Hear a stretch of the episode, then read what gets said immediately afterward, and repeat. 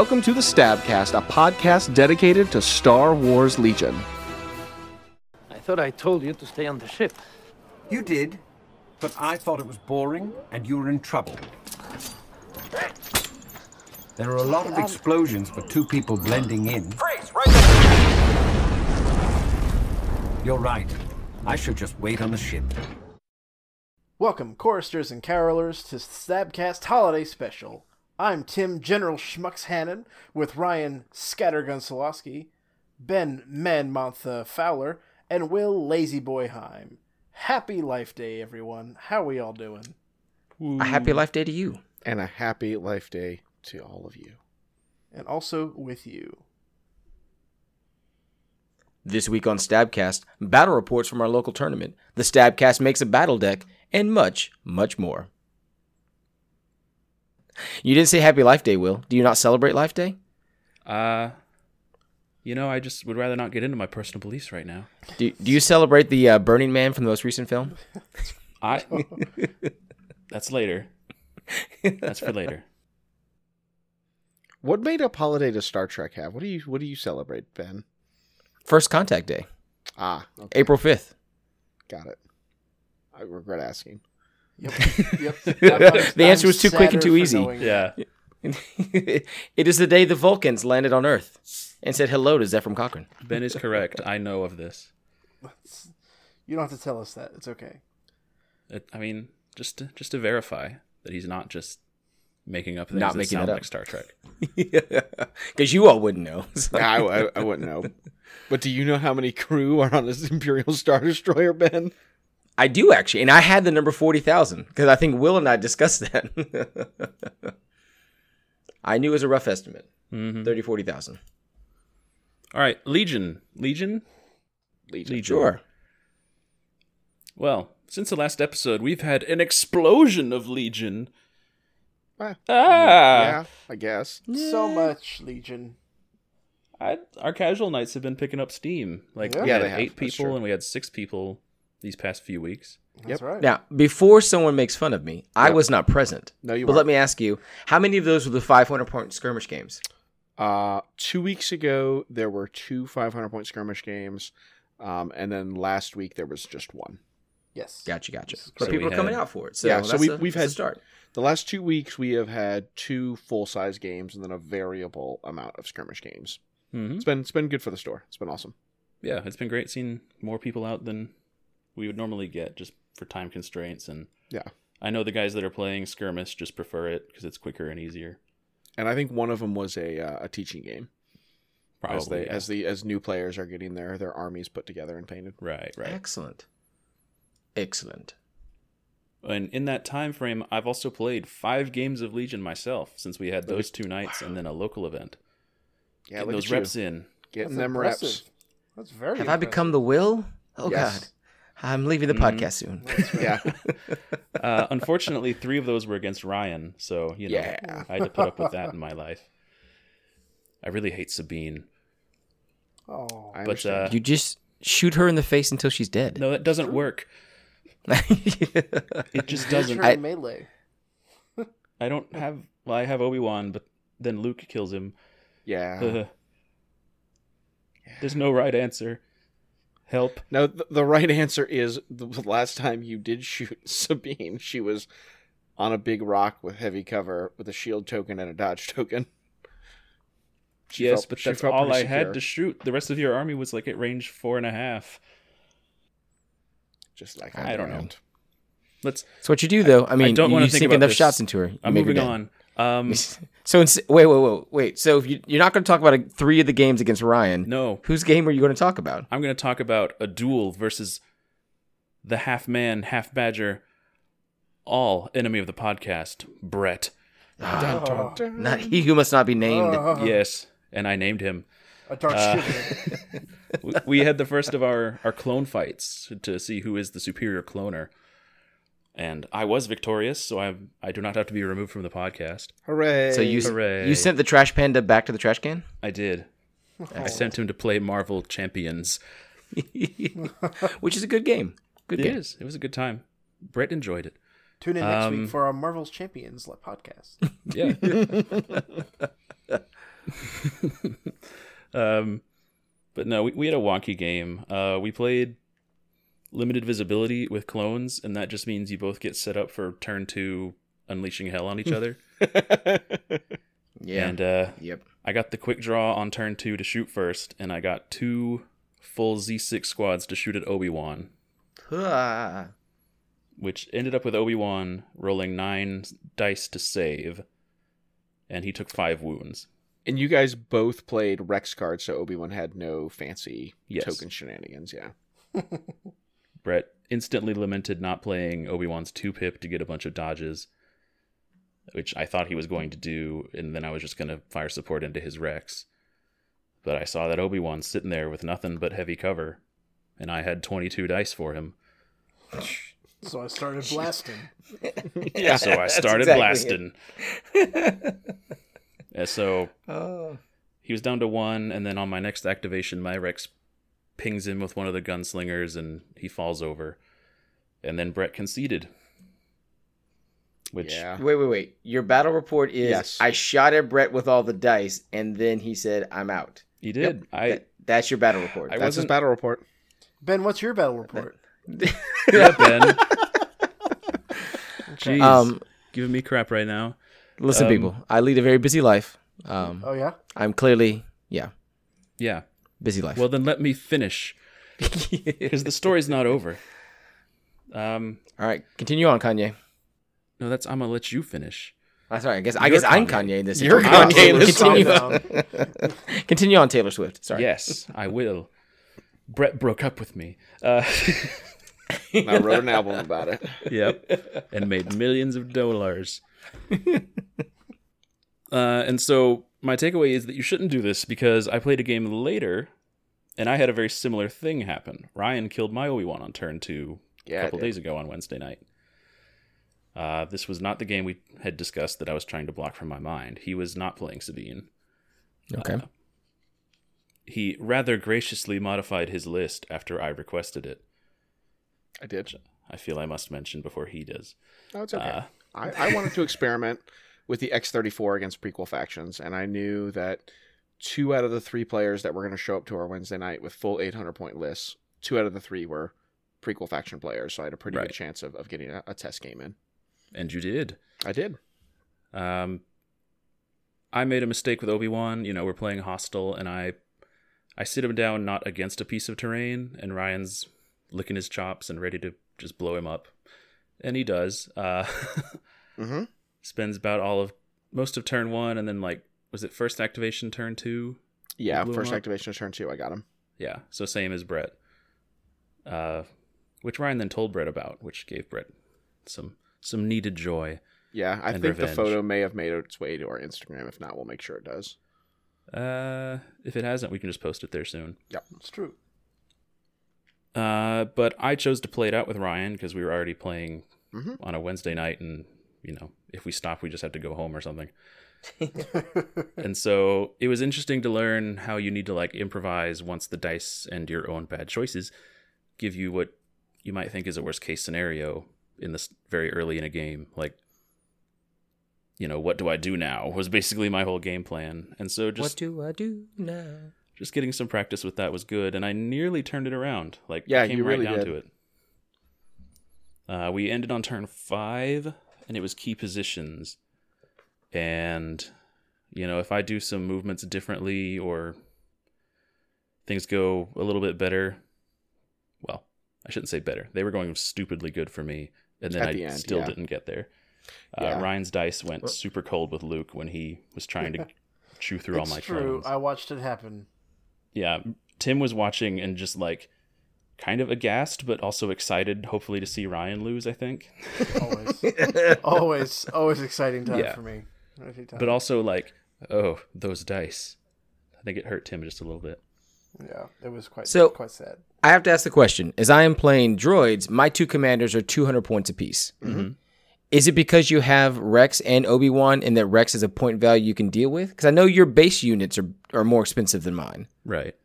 But is it because you have a cheap commander and a more expensive commander? Like you can make that work if you lose Obi? Uh, I suppose you know, like I had more invested in the list than you would at having 412 points of commanders or whatever it is yours is. It's about 412 points. I guess I think it's 435. It's Okay. what you actually Yeah. do all the math. It's like No, but the the trade that I made in that game was I think at the end of round 2 I had one wound on the BARC, a dead Obi-Wan and two dead clones. Yes. And so I had put my effort and energy into getting Obi-Wan off the off the field, which was I didn't feel bad about, but he still had a lot of stuff on the board. I did, and my um, clones were in good spots. Like they were Yes, in they heavy were. cover with range over the middle key position to deny that. And it was a turn three or four that I mulched Ryan's units pretty bad Yeah, I think turn 3 you got 3 activations off um, the board. off the board before they could activate. Yeah. Yeah, That's that's Yeah, that's gross. else. the the Z sixes started going off. Yeah. 'Cause Pat, pat, pat, pat, pat, I guess I can talk about the list I've been running lately as well. Yeah. Um, I've been running obviously Obi Wan Rex. Uh, with I'm, I've been changing the upgrades around on them, uh, just to see what's what's better on that, like loading up Rex versus keeping him cheap. But the main thing in my list has been five tr- clone squads with Z6s. No DCs right now, and I really dig it. As a man of variance, I can I can throw those Z6s and whiff a couple times, but you know, as long as Yeah. there's a hit or maybe one hit or more, I'm I'm happy with the Z6. Well, I also think the the clone and droids to some degree, uh, surge token mechanic works really well with the Z6. It does. The more dice that could potentially be surges. Yeah. So and you and you get to play around cover because fifty percent of the Z6 hits that hit are crits and just gonna flat out ignore it. So Yeah. Oh yeah. And I mean the crit one on the DC 15 is nice, but it's also 30 points for each one. Yeah. And the weight of the weight of 22 dice when you fire support is it's something. yeah, Yeah. That that's is- fun to that roll. is Much dice, and I mean, even I mean, just those odds are, ugh. But I mean, I did that into. Ryan's land speeder Yeah. Yeah. and it was I think you got four, Pretty you got four wound, you got four wounds through, which is Yeah, I pretty. got four I mean, wounds on the indomitable land speeder, it's pretty the- good. yeah, with it Yeah, for having four. cover and some armor. I mean, Co- yeah, cover that's two not. armor too. Yeah. So, no, it was it was a fun game. I didn't. I wasn't sure that I was going to pull it out. I think you you spoiled the ending where I did pull it out by what hundred points in the end. Yeah, we, we ended up tied on key positions, and Ryan got me on victory points because Luke did end up killing Rex in the last round, Right. and, I I made some bed. I think I could have made it to the middle point to win it if I had moved earlier, but I didn't. And then if I move earlier, you do other things, you know. So, you know, I can't say that the that butterfly one choice effect. is yeah. wrong, but as an Imperial player, I feel that on a spiritual level of the man. If I just move one turn sooner, that's Oh, it. Yeah. It hurt my heart though because I got to sealed that game out locked and key away. If Son of Skywalker, I kill a set of clones with my first saber attack, and then there's a two man clone squad who's about to run and score a key position, and Luke for his second attack pulls out his his nine mil and rolls hit blank, yep, and I felt real sad. double reds, and he needed just two results, and Yep. he got one blank. Like I even I would I would have even felt better if it would have been me rolling two hits into Will rolling two blocks. I pierce one, and the same outcome still happens. Right. Right. But Right, it wasn't right, right. it wasn't that one in eight chance of of Luke's gun failing on the SOS turn. hmm No, and I, uh, like I said, the the dice turned away from you on that round. Like, I think Luke missed a kill with his first attack, like not on the Son of Skywalker, but before that Yeah. when he jumped in. Mm-hmm. So you- Yeah, Luke like, Luke's attack dice had not been super on point. So so And but so it, we it happens. playing- we were playing kind of more like a practice game, so we were talking Mhm. out kind of the plan, and your plan should have worked. is- Uh, was my takeaway, and then it just didn't. And I we're like, agree. oh, look at that! Dice games. Dice games. Yep. yeah, no, That's absolutely. right. That's So- right. Um, we've had a tournament this past Saturday where I Mhm. got to play the indomitable Wilhelm. Um, it was a weird tournament where we didn't really stick to the you know set rules because we had We had some awkwardness Five- with the player count. yeah we had five players and we didn't want to have repairs, so the Swiss kind of went to hell in the second and third round, but everybody had a, a pretty good time. And my second or my third game, because I had the first round bye, was against Will, and he was bringing Rex Obi Wan, and I was playing Luke Sabine, some Rebel vets, a Mark II, three Z6s, one medic, and two snipers. And the map we played on was awful for both of us, which made it really interesting.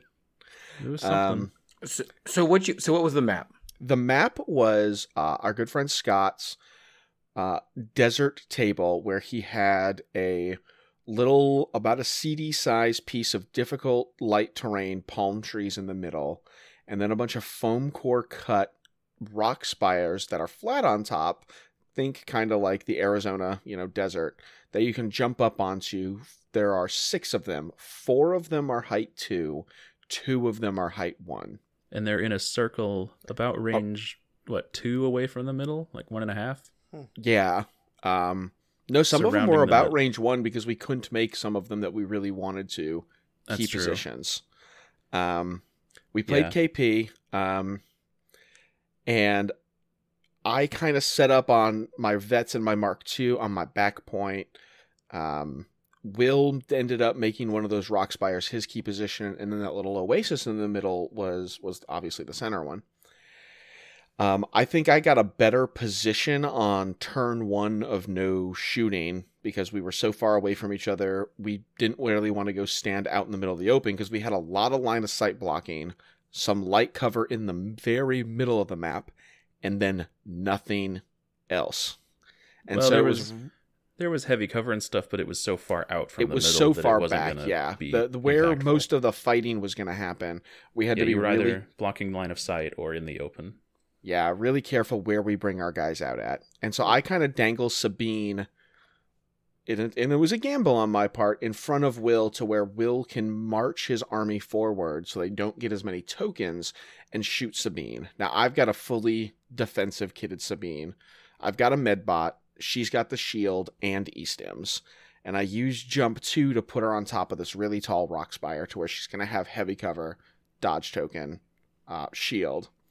And I do think Will manages on turn two, after pumping round after round after round into her, Z sixes. to put her on e-stims. But I Uh, can. it's like- You Yeah, had to ahead. use the medbot or you would have died. Yes. yeah, I, I brought my medbot around and I mo- I double moved the unit leader and then coheated one of those troopers as far close to Sabine as I could, and I just barely got her in range.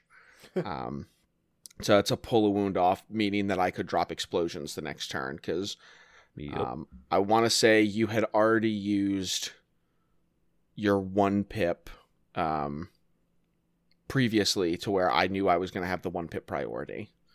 Um, Um, Luke, Luke, and Obi Wan had a so. really goofy fight um, with who got to activate Force Push last, because Hmm. the last Force Push is the important Force Push. Right, that makes sense. Um, and me and Will actually, once again, this is one of the reasons I really like practicing with Will is because we'll sit there and we'll talk out what we're thinking, um, to to get in each other's heads and to try to figure out what the best play for both of us is.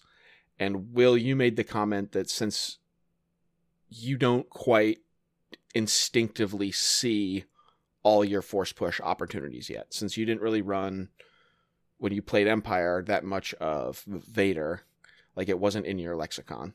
right.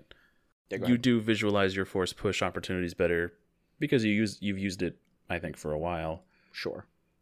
and you know it's still something I'm getting used to with Obi Wan.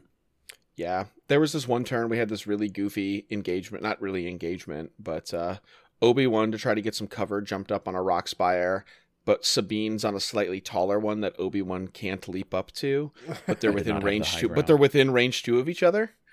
Um, so we we got a great photo of that. Um, the game did end up going my way, but it was funny to watch both of us kind of struggle with this table.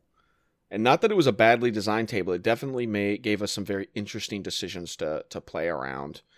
Um, but I think a few dice rolls early on on Will's side didn't help him. Sabine not going down, and then he had only one set of clones that he tried to attack my safe key positions with. And when you've got a rebel vet squad and a Mark II on top of it, um, one clone squad isn't gonna isn't gonna break that. Um, yeah, I I had one that was kind of gonna flex between the two, and then that Sabine side was not working out, so I was like, I guess I'm committing over there now. Yeah. I just tried to double down and get Sabine, and then it still didn't work. So I was very you you were close. You were really close. I Um, she still like I got her to one wound like twice. You know. Yeah, you got her to one wound twice. Yeah, Yeah. Because which, medbots. which feels bad. Yeah, medbots are awesome. Medbots. Luke Luke won the Obi Wan duel because I had enough other stuff that Obi Wan kind of had to deal with. He was also trying to play a little bit of the Guardian game from Sabine's explosions and just sitting on top of this rock spire gunslingering stuff. He just had a lot to deal with. All right. Yeah, and I could. Luke's only job was kill your BARC speeder and then kill Obi Wan. And he did. he was yeah, and he did both of those things. So it was it was a fun game. So, I so I have to ask the question: Yeah. Is Obi Wan's guardian the trap, or is it the trying to do too many things with Obi Wan? I The problem. I think the problem is Obi or Luke. I think is almost always probably going to win that fight as long as the rebel player is smart and doesn't go into him when he's got like he has way you got to have ways to fish those dodge tokens off of him. I think Guardian on Obi Wan is really strong because he's not he's not the the Grievous, he's not the Vader, he's not the Luke hyper aggressive. I'm going to come swing at your dome piece. Like he's great in melee, but he wants to get into melee kind of alongside his clones or having his clones right up behind him. he is Mhm, a support sense. melee. He's not the one Yeah. that that comes in on a wrecking ball and and crashes through your front line kind of like Luke does. Um, Right. And I think Yeah, that's makes reflected sense, in his cards. He doesn't get just a straight up, you know, double attack or Right. Right. another action. He gets the potential by taking standbys and things. But then And you got to put yourself in goofy situations to make that standby pay off. but when it does, it's pretty Oh, when it does, cool. it's awesome. Listen, we've talked about this before. I'm an, an admirer of beauty in every form. I would watch you and McGregor come in on, on a wrecking ball. Absolutely, saying. sure, no Right. doubt. Absolutely. All right, we've already dumped on Ben for not playing Legion. Ben, when Mhm. was the last time you played? I know it was what three weeks Three ago. weeks you played ago, yeah. Tim online. When was the last time you put a model on the table? Uh, it was probably before Thanksgiving. It's it's the time of year is always rough for me. Sure. It's always been rough for me. Um, and every time I go to do a Wednesday, like we had auditions for the musical, so I had about three weeks where I didn't have a play activity, and then I was at work every night till eight p.m. for a week. I'm not going to defend So- Ben much. I will defend him in this though. There was one night you did Oh, come yeah. out I did come out. and you were the odd man out. So I was the odd also man like, played Marvel a-" Champions, and so we can start our Marvel Champions It podcast. was delightful. And then last week, honestly, I'd been running so busy, I was just Sure. tired. This past that's- Wednesday, I just Yeah, went to no, sleep. that's to be real honest. It is understandable. I mean, but listen, clearly I'm attempting to sabotage my chances of getting a Worlds invite between now and February 1st because I've already bought my Adepticon tickets and I don't want to have to go get rid of those things and have to go to the refund line and Yeah, Ben, we've got to play mean- Team Armada. exactly. We're playing Team Armada. So, Gosh. Or no, Team Epic, not Team Armada. Uh, well wait, I thought we were also thing. playing Team Armada. Are we playing Team Armada? I I'm I'm debating going into the Armada Worlds tournament just because I've never played the game, but surely I can't do that badly. well, well, our Adepticon segment is later, so we'll talk about it then. I mean, my Armada stuff is yeah, that was donated by by Ryan, and that Yep. was from three years ago. But they've only released two models since then, so who knows? but listen, self sabotage is healthy, right, Tim? Uh, that's incorrect. Uh, however, okay, in this game, uh, I got to play Landon, and I actually didn't self sabotage this time. Look at me go! Oh, look at you improving. know, It's always me. about working on the self, Tim. Always about working on the self. right. Punish yourself. Start with the until you're man in the mirror. That's right. Yell at yourself at night. It's fine. That's how you get to sleep. But anyway, for this game, I played Landon, and God, had- sorry, there's so many Travis Bickle quotes I want to use right there. None of them are family appropriate. Yeah, for this game, I played Landon, and we had a we had a fun little game. Uh, I we chose to play each other because we actually have not really played really at all all that much, even in all of the all the times both of us have respectively played Legion separately. Um, and so we had a game of imps versus droids, which was interesting. And uh, he was trying out. We were both trying different things. Let's let's preface it that way. he was trying to run Dooku all by himself, uh, without Grievous or anything like that. And uh, I think it was, if I remember his list correctly, it was Dooku, a bunch of those uh, E EC squads, the three black die squads, basically, um, where all I think all his core had those, and then two droidekas that were just naked droidekas. So it's pretty simple. Um, I had Veers, Bosk, two shores with uh, T21s, of course, and hunters on them, uh, and also a Bosk had hunter on him, a naked stormtrooper, a mortar, naked mortar, and two flame troopers or two snow troopers i would call them flame troopers two snow troopers that might as well be called flame troopers because hey that's what they're used for um, with officers obviously the flame trooper and frag grenades um, and i do like for five points i do like having those frags on there um, Does anybody want to want to take a stab at the over under of the double flame trooper list against the droid army? Hmm. that's right Um, yeah, Push it's bets. amazing. When I told Tim I was going to play some droids, suddenly there are flamers everywhere. i've been running flame troopers for a while now hold on now Uh, Uh, looking I'll steal I'm- the uh, like the Joe Burrow Heisman odds of minus thirty six thousand. that's, In fact, I'm pretty sure in the last battle report that I actually had, I was like, and then Tim lit up an entire troop unit. Yes. I rolled one block. I removed all of them at the same time from the table. I'm pretty sure I used the same list or a very similar list. Um, but anyway, then I also had two snipers on there and an E-Web. Naked snipers, naked E-Web. So it got me to 11 activations out 798. And with 798, I actually got to uh, got to steal blue player. And that helped a ton. Um, I did. We had at that point. Uh, we were the first ones playing a game, so I let Landon choose which board to play on because we had multiple options. And then so I said, "You choose the board. I'll choose the board edge." Um, and we we did it that way. Um, so we did that, and I got a nice hill. Uh, if you look at our Instagram, which will I know we always talk about that later, but if you look at our Instagram, it's up there. You'll see a picture of all my guys sitting up there on the hill while his droids are getting rusted in the water because there's a big old river that flowed through the middle. Um, we treated the river. We talked about it obviously before we started deploying. Uh, we treated the river as if it was difficult terrain and light cover if you were in it, um, and that pre- presented a lot of interesting uh, things and different situations that popped up. Uh, we played key positions, hostile environment, and major offensive. So pretty pretty cut and dry um, deployment there with the big river and then also the big hill that I was on. Uh, hostile environment never really super came into effect, to be honest. Um, it's probably one of those games that I've played where it came into effect like the least. I've never never had a game where it was so meaningless. Well, I Um, will. well, I will say, droids. to me, it's really funny that if the environment is hostile, quick, everyone into the river. Yes. Yeah, that's right. It's so hostile. Let's embrace it. Exactly. Um, but being on the hill here, and again, it, it's helpful if you look at those pictures. Um, you'll see that I kind of made myself a nice little kill box. I, we got a the the rock in the middle that had the sun sphere tactical objective on it was the key position in, in the river, and then I had a little hill that was one of mine, and he had a wall that was his. Um, and we just kind of went at it and it, it, again it came down to kind of really just a kill box where he was coming in coming around the corner and we're just kind of getting funneled into these range four shots where they're whittling him down and uh, veers you know through his his range infinity shot and got a couple of dudes early on and it just kind of added up so that the real problem was that by the time Dooku rolled around he kept him hidden understandably but once he came around I was able to comfortably focus fire on Dooku and just melt Dooku decently quickly before you, mainly before you could play uh, Fear, Surprise, and Intimidation, because that's what I was terrified of. Um, and we got him down one one turn too soon for him, so we got him down just in time. Uh, but I will say, dice wise, it was it was, I guess towards the end pretty even, but in the beginning, I think he probably the first ten white dice he had to roll on defense all blanks, all blanks.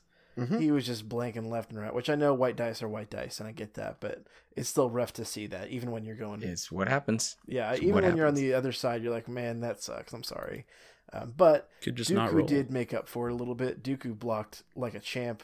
Uh, Bosk's super duper, you know, all the aims in the world shot. Uh, I think I got two damage through because he just blocked everything, couldn't stop it. Um, but I was able to focus again because I had whittled down the rest of the army. I was able to focus fire on Dooku, and we turned the E web around. We we pivoted, took the free aim from uh, Veers, and shot him down and got him down. But it was it was a good game. There was lots of experimenting on both sides. We are both trying out some different things, um, and it was it was just again overall good game. Managed to call it at the end of round three, um, just because it was Dooku was down, and and I think one droideka was almost dead, and the other one was going to die next. um, and it just uh, it wouldn't have probably gone too too well for him, but it was a good game, very educational. Well, Burrito burrito. And Landon's always like Landon is like the standby. He's probably over the last half year been there even more Yeah. consistently than me. Um, But so- sometimes he doesn't play.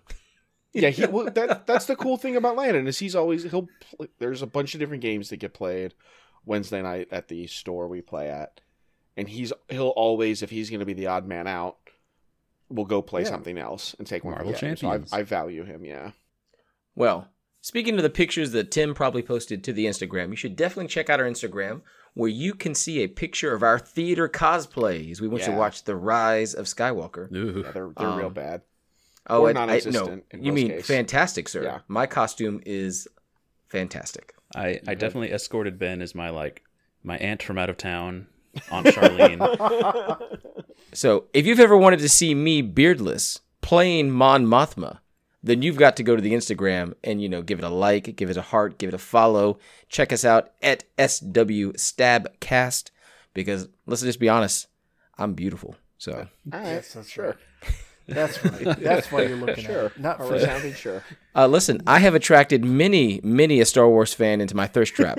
So That's right. to get Sounds us like a anywhere rebel trap but to that, me. Let's check out. Uh, please check out our Facebook and Twitter. Uh, rate us on iTunes, and as always, we're available where finer podcasts are streamed at SW Stabcast. And while you're looking at all those different kinds of social media, you can also check us out on the Discord, the Legion Discord. It's a pretty lively place. We are all four of us on there. We are just at Stabcast, and then whatever name you like to call out and invoke us, we would. Most of us will show up. Or if you invoke one of the other Stabcast members, I'll try and keep an eye out for it, and I'll poke them and nudge them until they show up for it.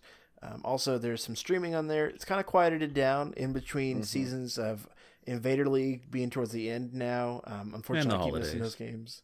Yeah, The holidays holidays. yeah. yeah. exactly. Holidays. Invader League's almost done.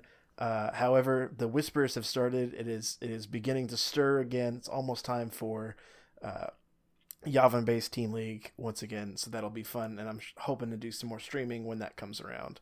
So look forward to that. If you want to help support the show, you can check out our t-shirt shop at teespring.com slash stores slash stabcast. Um, or you can drop us an email at swstabcast at gmail.com with uh, questions, concerns for Ben's mental health, um, show topics you'd like to hear us discuss. cosplay is not a mental disorder, sir. No, no, it's not. Uh, you shaving your beard to go as Mon Mothma, though, maybe is. Um, Man, But it totally Mothma, wasn't it for right. that, he says. So, but uh, you can just drop us a line. Uh, send us some photos of your store. We'll help promote you. Um, that's kind of we want to be the, the show that helps bring people, points them to, to other communities. Um, and yeah, so drop us a line at swstabcast at gmail.com. If you want to see my partially regrown beard, our Knoxville Grade A Prime Championship, it is January 11th. So if you want that final attempt to get a March Worlds invite, you can come down to beautiful Knoxville, put the family up in Gatlinburg, come on over to Knoxville, which is but a scant 35, 40 minutes away, That's right. because Sci Fi City is close actually to Gatlinburg. It is. True. Um, yeah. Then you can play with us. You, you know, there's plenty of indoor water parks, which are all the mm-hmm. rage. Put the family up there. They've got lifeguards, so you know the little kids probably won't drown. It'll be fine. Come throw, come play some Legion. Throw some dice at us. And if you do plan to come, you can go to the Sci Fi City web store and pre order your ticket. That is a great way to let us know how many tables to, to sequester up and, and get set for that event. Yeah, we we bought a lot of tabletoppers last time just to be safe, and I needed every one of them. So yeah, yeah, we Yep. did. it was well worth the, worth the purchase price. speaking of being worth it, uh, soon it's gosh, it's already what a few weeks away now. A few weeks away, Not- man. what is it? The week after, a couple weeks after our our It's our- two weeks after ours. Yeah. our prime thing. Uh, we shall be going to the Las Vegas Open, Ryan and I, and we'll be having a blast there. I know it's gonna be a. Oh, are you together huge- now? Yes, that's right. No, we're not. We're not rooming together. Listen, Tim. I mean, well, I was, I was gonna give a spoiler for the movie, but I won't. Charles, stop. That's Yeah, right. That's right. you stop that. you stop stop that right now. Hold. But we'll be going to LVO and we'll be having such a blast. I cannot wait to lose and then explore all of Vegas with the other fellow. Uh, well, I won't call them losers. I'll call them less than successful Legion players like myself, and we can all just have a grand old time. Yeah. Should be fun. I'm, re- I'm really excited to go and start locking down my my worlds list. Um, Make sure you pick up all the trading cards from the guys on the street. It's worth it. Later in the year, we'll also be attending Adepticon. Woo! And we're happy to report that we were wrong. well, hang on. I don't. I don't know that we were wrong. We- They waited to the absolute last minute, and by last minute, I mean like Sunday morning, It's where they put some of these events up. But It is that difficult to make events would Not plans. exist, and they do. They do. So they I, do. I would report that you and I are satisfied, but we were displeased with the the pace of uploading. Yes, And I am I assume that was some satisfied. some backdoor. You know, things were just not concrete until they had to be, as they people do. add a- I haven't looked. Have they added more Legion events? I do not believe they've added more Legion. You told Oh, us they added more Crisis Protocol, Yes, which immediately sold out. I imagine. Yeah, that's a. Yeah, it was Yeah. gone by the time I checked after you told me. Like But uh yeah, Ben and I have all sorts of things lined up. We're going to the uh Not to continue my rant against a, because I love Adepticon, I love that. But event planners, when you have a major, you know, triple A IP, you got to have more than sixteen spots. There's 16 people who live in Chicago who will play that game. Never mind the 4,000 other people who are coming out. So- Sure, I- 16 a day. Yeah, it's not It's it's probably a terrain limitation Ah, uh, and a personnel. and a venue space limitation because Adepticon is I think quickly outgrowing uh, where they've got it. it really is. Like the parking is getting a bit stuffed, uh, but uh, they're doing the Maybe best so. they can with it, I think. Yeah, They should move it to Oh. Knoxville. What a beautiful city. Easy. I don't think Knoxville can do better than Chicago for space. Silence. I like convention center actually. I don't know. Yeah. You can take that convention Our center. convention You center actually have rather the space for it. because it's all underground. Or take it to I Nashville. mean- Let's all go stay in the Opryland. I'm fine with that. There you go. Ooh. There you go. hey, th- I don't know about the three hundred dollar a night tickets at the Opryland, but Oh, you can find it cheaper is a nice place. But we think we catch a concert at the Ryman. I mean, Nashville's got some stuff. It does. Uh, ben, do you want to go over what we're doing, or just kind of leave that as a tasty surprise? I think a tasty surprise. We'll spend that on the next episode. Okay. Because theoretically, you and I may get a Worlds invite, which is going to change all that schedule. You never know. You never know. So, I mean, one of you who gets to practice a lot will have a pretty good shot. listen, Yeah, this Ben. is one of those games where you just, you just luck into a Worlds invite. That's I mean, I, All right, listen, I see. like Sad like people. like our buddy Al Paz. I mean, Yes, our good friend who I totally know. He doesn't mean it, Al. He doesn't mean it. I, did, I don't want to be rude Listen. too. I'm sure you're a nice people. bl- a blind squirrel will find a nut eventually if he goes out often enough, which Al Paz did. So, so Hold on. That's right, Al. Enemy of Al I saw your comment on my Facebook photo of Mon Mothma. I saw that. man Mothma. My revenge, buddy. My let's, revenge. Let's just remind uh, who who won y'all's game at at uh, Gen Con. You and that one. Oh, he did. Oh yeah. but I mean, it- it was was it- close. I mean, no, it was actually down to the very last turn. It was a great game. It was a fantastic All game. right. Gotta gotta stick up for my boy, I guess. No, no, I'm just saying. I saw his comments on my costume. I saw them. I fully expect Al to destroy me. It's some sort of game at Adepticon. Just be like, you! And I don't know, Will, because you sometimes can get to the zone where you don't talk during a game either. It's true. And I think it may actually be the most peaceful game you'll play. Yeah, that's true. Is, is he a quiet fellow? He's a quiet fellow. Oh dear. My my my when we had to play in in Madison, my goads to to get him to banter with me to distract him did not work at all. Didn't. oh dear. nope. I, I also tried that tactic. He's a uh, now when he's not playing, super talkative, nice Oh. Yeah. guy, great Friendliest guy in the conversation world. piece. Yeah. But during the game, he's quiet and thoughtful, and you're like, I don't know what he's thinking. So he and I 'Cause his would face is only very speak in poker-like. game terms like this does Yes. this, Yes. this does that, mm-hmm. Yes, and exactly. maybe a few wows. Yes. and you know, and Ryan and I do sometimes play the person. Oh, so abso- you can, you 100%. know, that's that's what Ryan does all day. Hundred percent. it's that percent. engage piece. Yeah. If you're interested in coming down to Chattanooga, we do have a Dice Head Prime warm up event January 4th. Yeah, I think It's we're all going to try to. a prime, but it's it's I guess the Knoxville warm up tournament. Yeah, it's right before our tournament, and then they've got their own later in the year, and so It's almost as though I said prime and warm up right next to each other, just so that one would modify the previous word, I like an adjective does. we just want to make sure it's very clear. It is almost as though that's how don't the listen English to language us. works. They put us on in the background, and when they And so hear it just hears prime, prime. prime championship, their ears perk up. There's one on January fourth. We're just covering all our bases. Because God, if people actually listened to what we had to say instead of just warm noise in the background, Exactly. I don't know what would happen. Like it's not like I even listen. I'm just here scrolling the internet, and occasionally when you yell at me, I'm like, "Oh, hey, yeah, you that's laugh. right. Yeah, yeah. Legion. How about that game? oh, But calm it down, Baba Frick. But some. I'm gonna have to cut it. Um, Well, no, because no one knows who or what that is. So Unless you do. unless you do, you're in on the joke. If you don't know, you then know, you'll you find laugh. out once you If see the film. Then you're out. That's it. You're like, I have no idea what that means.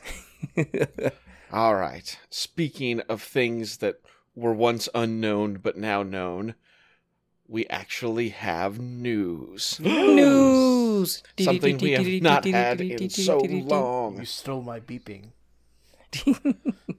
There's just multiple channels. And it's and it's almost like FFG gave us each an article right up our alley. What a lovely Christmas gift. I know, you. it's so Thank you. nice. And I'll be honest, I mean, it could be terrible for our wallets in January, but it Oh, was yeah. supposed to have been terrible for our wallets this month. Yeah. So I think I Yes. appreciate because I'm about to go pay uh, my uh, my EDS uh, first bill here in a couple weeks, and that's going to get real rough. So here's a good five grand for a semester. Woo! I hope this does not affect your purchasing of my services. because I need that to get the new things. What news article is up for you, my friend? Uh, well, I've apparently gotten the short stick for this Yule log, and I am going to mention that we have new re- new paint sets. Woo! So I've never actually seen the other paint sets. Have, are they actually existing in the wild, or is Yeah, something they I have to order online? Black they're there. Just to show Okay. when the last time Ben was in a store. That's actually the truth. I don't think I've actually made it. Up well, that's, I made it once after Black Friday, Right, but that right. was about it. I mean, you could procure colors like Captain Rex Blue, Yes, Ooh. uh, we, do, Destroyer we do love Droid Bronze. we do love now, the is colors. it is it the blue of his eyes or the blue of his armor? I believe it is his armor. Okay, Blue of his heart. that's not Wait, good that's at all. not, that's not good. That's not. That's a serious That's- that's bad. That's that's not a good time. we should check that out. But we have Christophsis crystals for your uh, for your lightsabers. Get that nice light blue. I, I don't know. They, they're army painter paints, right? Just rebranded. Mhm. Yeah, And I, so yeah, but yeah. And I, I use Army Painter. I like their stuff. I do. I actually I do as well. Um, I believe that Dustin Harvey at Jagged Paintbrush Studios, jagged crystal brush man. Ja- Jagged Jagged Little Pill Studios. I don't know. I don't know. Jagged uh, paint cup. That's right. I made an Alanis Yeah, Morissette joke. Yeah. um, I know he paints almost exclusively with Army Painter right now, Mm-hmm. I and they look good. They look something. great. so They do. No, so army painter's great. Uh, these, you know, they are colors that you'll want. Like that's a good tone for you know what they're named. Right, it's- exactly. It's a lot easier than Yep. navigating the uh, the Citadel paints, where you're like, "What's a Naggaroth Night?" And And for those new to the hobby, it is nice to be able to buy a set that has the color tones of the thing you're painting. exactly, Yeah, and you could if you're if you're new to the game, you can go grab your core set and then grab any of the the. I guess there's five Star Wars Legion paint sets now because yeah. there's, There's a core paint there's a set. base set and one for each faction. Yeah, Mhm. so they're they're a great place to start. They are, and they are not. They are good deals. They're good deals. Yeah, they really are. I think each faction is 10 paints for. Yeah, 10 paints, and their MSRP's for 30, so you can get them for a little less than that, probably. So, they're great deals. Yeah. Yeah. So many new flavors and colors to consume. Mm. But you know, Will's the hobbyist. Will's the painter of the, of the group. I huff the paint. You huff and drink the paint. Plastic I am cement super and paint. stoked for K2 the K2SO and Meatbag Pal expansion set. he is so tall. Now that could just be, you know, a arrangement on the website, but K2SO is gigantic. Well, he Like, is. He was in the movie. He'll never get cover because he's always going to stand, you know, that you know, four inches higher than the Did you see the behind the scenes where it was uh it was the actor with like a three foot pole sticking up behind Mm-hmm. him to show where the head would actually be? Yeah. Show yeah for eye lines. mm-hmm. Will, his name is Alan Tudyk, Alan and he is a gem, a national treasure. Saint. That actor man. Gosh. Will doesn't watch movies or television. He has very limited knowledge on these things. It's true. Obscure 80s bands like Dio, sure, he knows all about all their songs. But and he calls them garbage because he's a heathen. I mean garbage in a positive way. Sometimes you need garbage in your life. the actual band garbage, yes.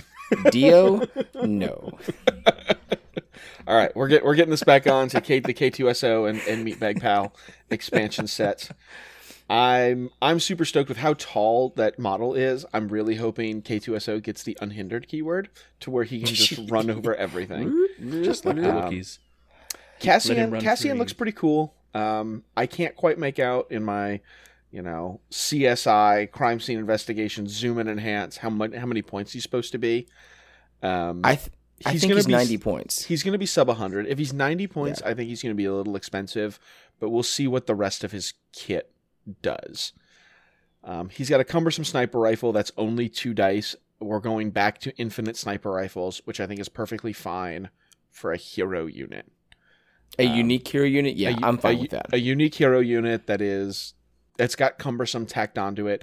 It's two dice and there's no sharpshooter, which is going to be kind of spooky because if they're in heavy cover, you're just fishing for crits, and he surges to a hit and not a crit. He's not a slouch in melee with two red dice. I'm halfway tempted to maybe like put tenacity on him and charge him in there. Um, and then he's got a blaster with Pierce one and red, white, white, range one to two. Uh, but he's got some really cool abilities that uh, I think is going to make him feel like a very different type of commander with an asterisk. Um, he's got, let me zoom in and enhance here. He's got Danger Sense, just like his counterpart Jin. Uh, Danger Sense 3. He's got loadout to where you'll be able to swap some of your uh, gear or armament upgrades around. I'm not exactly sure how it'll work yet because the text is super blurry. Uh, marksman is going to be a new way to modify dice with aim tokens, and then tactical. So he'll get always have aim tokens on uh, on tap. Six wounds, two bravery, surge hit, surge block, white defense die. I think it is a pretty solid package. Um, we see one of his command cards that gives him gunslinger, which is going to be really cool with this with that unlimited uh, range sniper rifle, being able to pick off two different targets if you can catch some people out in the open. And he gets an aim token and after he activates he can take a suppression to get a standby token. So he, cassian can theoretically spend uh, if he gets to spend his standby token on an attack he will get to gunslinger twice in a round It's disgusting. yeah It's yes. illegal. Yes. It's unfair. Yes, it It's- is. it's gonna be it's gonna it's on a one pip it's gonna be pretty dope i'm a little disappointed they did say that uh, k2so only has one command card in the stack uh, but cassian also has another cool ability where you can deploy him as an operative and he'll gain infiltrate which i think is super cool I, I like it, and I think it may be a better fix for Jin. Like, I, I, I think that is the evolution of Jin's ability. okay i could see Because it because I've said all along, I thought Jin should have been an operative that maybe has the ability to be a commander. sure Um, so I like it. I think for the point value, th- which is as blurry, but I think it's 90. yeah Um, I think it makes complete sense with Danger Sense, the marksman. I'm pretty sure that ability blurrily reads something to the effect of spending an aim token to improve Yeah. on one of your attack dice, It's just changing a blank to a to a crit or something like that. Yeah. Or whatever. Yeah. which want. is quite nice. Yeah, I Yeah. mean, that really, and since you get tactical one when you move, Mhm. then you just get a, an aim token. So Exactly. The funny thing though is um, this sniper will be double sided, so we'll have to see what the other side that's probably Mhm. not cumbersome and probably not infinite looks like. But if you move to to trigger tactical, you cannot use his sniper rifle because Right. it is cumbersome. So that that's an, it's going to be an interesting trade off. We don't see anything about K2SO other than the fact that he has a comm slot and a weapon slot, and he's looking like he's seventy. 70? Yeah. Yeah. Um, so I'm anxious to see what he does, and I hope that he will be able to. My thing that I want is I want K2SO to be a, at least playable in a list that doesn't have Cassian or Jin in it. I don't, I do wonder if he's going to have that, um, That um, the keyword. Oh, shoot. Yeah. Yeah. Cause, cause Chewie feels kind of bad when you don't have at least somebody that's featured on his command cards. He's still good at what he does, um, but yeah, I cannot wait to see what. I'm more excited for K2SO than I am Cassian, and I don't even know what K2SO does. Um, but I, I love him as a character, and it's gonna be it's gonna be super cool. it's nice that his weapon upgrade is Jin's blaster that she hands him at towards the end of the movie. Like, Yep. That's, that's adorable. Yeah, it's a nice little Yep. touch there. So, Tim, you also got some covert ops action. I was just gonna say, but also on the Imperial side, we got some new things coming out. Um, very interesting. I know that we've they've talked about this before. They whispered about it, and so finally we have uh, Eden Versio and her little ID10 droid that comes with her. Um, and it's interesting. She's from uh, the Battlefront games, or from Battlefront 2, I should say, rather. And it's an interesting little reach out. I wouldn't have thought they were going to be going this direction, but I'm not mad about it. She's an interesting character. She's Um, rather sure. popular. Like it surprised me. Yeah, yeah. they Yeah. also have two novels that went along with that game. Oh, so I she's, see. I did not she's realize. yeah, that centers around Inferno Squad. Cool. Okay. And I Inferno Squad is all over X Wing at the moment. Oh, nice. So See, look at all these things I didn't know. But anyway, like I said, I'm not mad about it. It's cool. Uh, I've played Battlefront too. It's it's neat. Anyway, but that's, we're not talking about that. We're talking about Eden. uh, Eden is best we can tell. I'm looking at the the blurry pictures and trying to enhance. Uh, looks like 100 points. zoom enhance. Yeah. She's going to have, for a 100 points, she's a commander. She's got quick thinking. She's got the covert ops thing, just like uh, that other guy that we don't care about. Yeah, meat so bag. she can Yep. switch around and get infiltrate, same old, same old. The loadout is interesting because uh, the one we can see, we have a range 1 to infinity, like the classic snipers with a double black die, high velocity, pierce 1. Again, just being a classic sniper, but she's got surge to hit, so that's nice. Yeah. Um, and no, no cumbersome. No Yeah, But you're gonna pay five more like points for 'em. Cassian's, yeah. Exactly.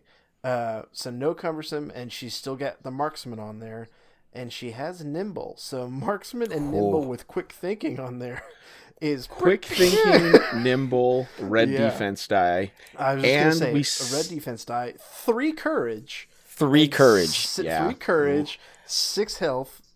I'm a fan. I'm a fan. I think Well, really A hundred cool. points. Double Yeah, training. 100 One points, zero zero. Like The other that's- thing that, that's that we're missing is if we look at that token spread of all the tokens she's going to come with, there's another token. Not There's a only shield is she, token. Not only is she nimble with a red defense die and quick thinking, she has a shield token as well. Which I have to imagine will be from her ID10 I- droid. I'm sure we'll Yes. we'll give her some kind of shield. Uh, and again, we can't Yeah. see everything, uh, so we're kind of limited. Well, all we can see is that ID10 has one health, just one green value. We know her one pip will give her sharpshooter two, Which and is awesome. Get an aim token, which obviously will help her out with uh, marksman there. And then at the end of her activation, she gains one dodge token and one standby token. So she is can, killer. yeah, she can just do all the things. Um, I'm really curious to see these other loadouts that we come. The sniper's Mhm. interesting for sure, but I'd like to see more and just see what else we got. Um, and of course, also seeing what what ID10 does in addition. yeah, to because he's gonna, unlike K2SO, he's gonna from the card anatomy, we can see that he's gonna be a counterpart and Yes. not an operative, correct, which, I'm fine. which is gonna be interesting. Yeah. oh yeah, I'm absolutely. fine with that. Um, So there is a tiny token associated with him, yes, which is a tiny operative token. no, that's right. Well, hers. Cassian Cassian's got the same thing in his token spread. yeah, So I I imagine you will use that token when you choose to use them as right. um as operatives. Although, Well, no, because no, the operative command token's right up there. yeah, the- No, but this one's tokens. tiny. They both Yes, have little tokens. yes, I Yes, don't- Yes, that is one. That one is tiny. That's the point. Yes, but, but But if you look, I at the think you're going to place there it on his card But when if you, you look at the him. picture, there is a stack, and there's, There's two three. tokens there, and there's Three an tokens. operative token. Well, that's what I'm saying. There's but- three for Cassian. Uh, sorry, yeah, I'm looking at Eden. I'm looking at Eden, and there's an operative token on top. You would assume the commander one underneath. Well, it's it's Yeah, intriguing. We'll figure it out soon enough once we get all the It's details. it's on probably that. a superfluous token like the ball Yes. form token for droids. Right, Yeah, exactly. that's- It's that's just So it's like track. everyone knows what's going on, but Sure, if you just tell your opponent, then you're fine. So yes. because like Iden Versio has a commander token symbol on her card with the little one underneath, and I'm So pretty sure for- that token just covers that. for hundred points, I am very intrigued. Um, Yeah, I want to see cool. all the things we're gonna do. Double commander Veers Eden is almost certainly going to be a list I'll be running. I don't know what that's going to mean for everything else in that list, but it's going to be great. And her one pip is so good. I think both Like- of these characters one pips are s- I so good. I love it. I mean, she gets sharpshooter two and an aim token, and at the end of her activation, she gains a dodge token and a standby token. yeah, yep. Let's get nimble real quick, real early. Oh, by the way, and I'm also going to murder that guy with these two black dice, sure, but you're going to have thing, no though. cover. Looking at marksman, and again, I'm looking at a blurry text, so don't quote me on this. It says when attacking, you can spend an aim token. Oh no, you can spend aim tokens to improve the die results and things like that. So that means if you've got quick thinking plus that command card, and if you've got Veers in your list, she could have three aim tokens on her, mm-hmm. and so you could throw three white dice, not give a rip what you roll, and you're like, eh, what if we had three crits? I improve it. Well, what I if we improve had it. three Yeah. crits? I improve it. Okay, there we go. Uh, as as the hobby person, I'm going to mention that in the article they say these models are hard plastic and will have a lot of posing options. Like Cassian's got three guns he can hold. That's exciting. K2 has I think- a bunch of hand options. She's got three guns, and you've got the helmet, not helmet option. Mm-hmm. Yeah. So, I mean, think I- I love an the sculpt on it. She will have a helmet per standard regulations. Exactly. she's Imperial for now. I know. I know. Spoilers. Spoilers That's if right. you haven't played that game that came out a really long time ago. A really long time ago, like two years ago. Yep. Yeah, Yeah. that's a long time ago. I, I think both What's these uh, are really cool additions. Yeah. Yeah. Oh yeah. I'm excited for it. I'm really excited to see what she's going to bring. What else she's going to bring to the So- table. so let me let me take a quick pause here or actually we'll continue with the conversation but we have a lot of people who are former imperials who then change sides to become rebels. I need to see the rebel who changes sides. He's like you know what? The empire's right. They're winning. They're winning so i'm joining that side. But not out of cowardice but out of you know logical this is the only way. That that goes against like the narrative Yeah, and it's like- of Star Wars. That's not a very It's- feel good, fun time Star Wars story. well i mean clearly they're not going to end up winning. I mean that's i mean they're going to fail terribly but I think when Ben will laugh at this, and that's fine. He's allowed to. I think, given me enough time, I can reach back into my memory banks, and that s- plot line has played out in some of the books and comics and superfluous content, but we have not seen it on screen. You're right. that's what i'm saying Don't we kind of have that? Like Thrawn is with the Empire because he believes them to be the most likely to succeed. Right. He doesn't particularly like them, but he's he's like, why would why would I join a weaker side? So Something Yeah. like that. but he wasn't a rebel to start No, but he was not an Imperial to start. what i'm saying is i'm looking for a boromir character who's going to you know Boromir. He's going to get shot with quarter quarter size diameter arrows. Like getting He's going to with feel like 50 he has to take the ring to save his people. He must go to the dark side to save his people. Ben, what else we got in there? Is there anything else new? Sa- any, save any your poor metaphors and let's talk Yeah. about the news. Any news. news on your Exactly. part there? Let's come on. Legion, come on. perhaps. So the news on my side is something I absolutely enjoy, which is the Vital Assets Battlefield expansion. I was just complaining about how our battle decks are getting a little stale. There aren't enough options. There's only four cards of each type, which means you can be pretty sure what your opponent is not t- you're not putting in there because there are cards people don't like. I mean, there are people who will take out hostile every time. They don't like how tight that makes their gameplay, and that's a fine strategy.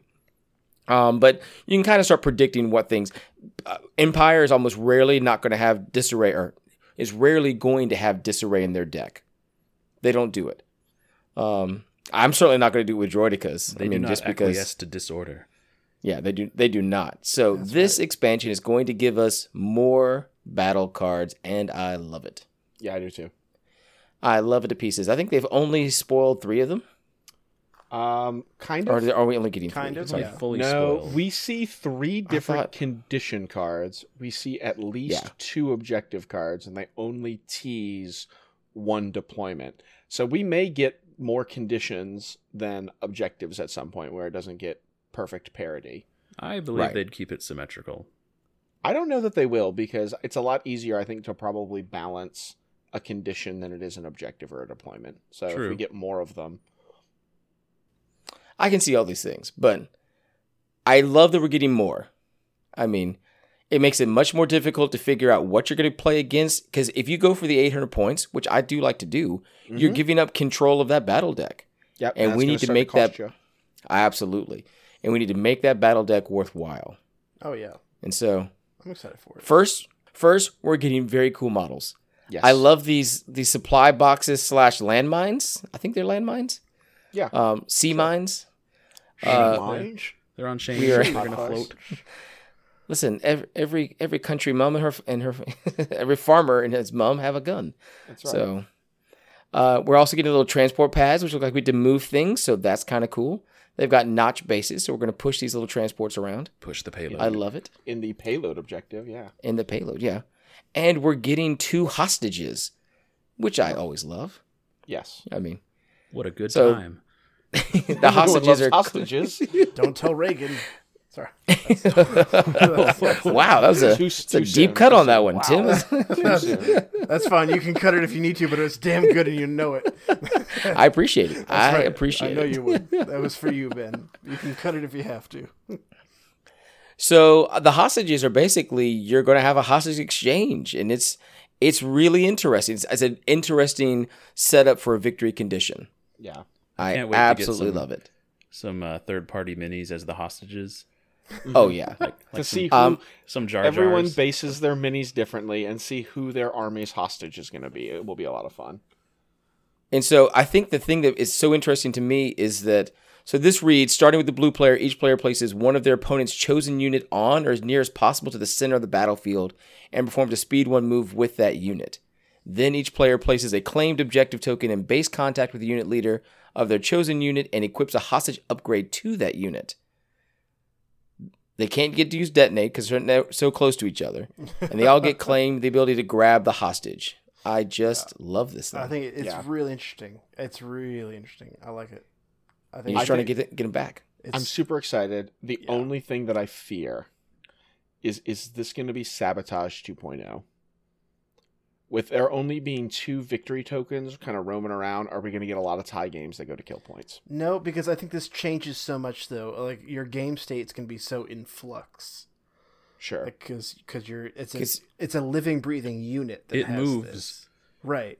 Like it's Yeah, I mean, I, I think you're definitely going to have some situations where that'll happen, but I think because it's a unit and stuff, and you can be more interactive with it. It's not just go up and touch it and that's it.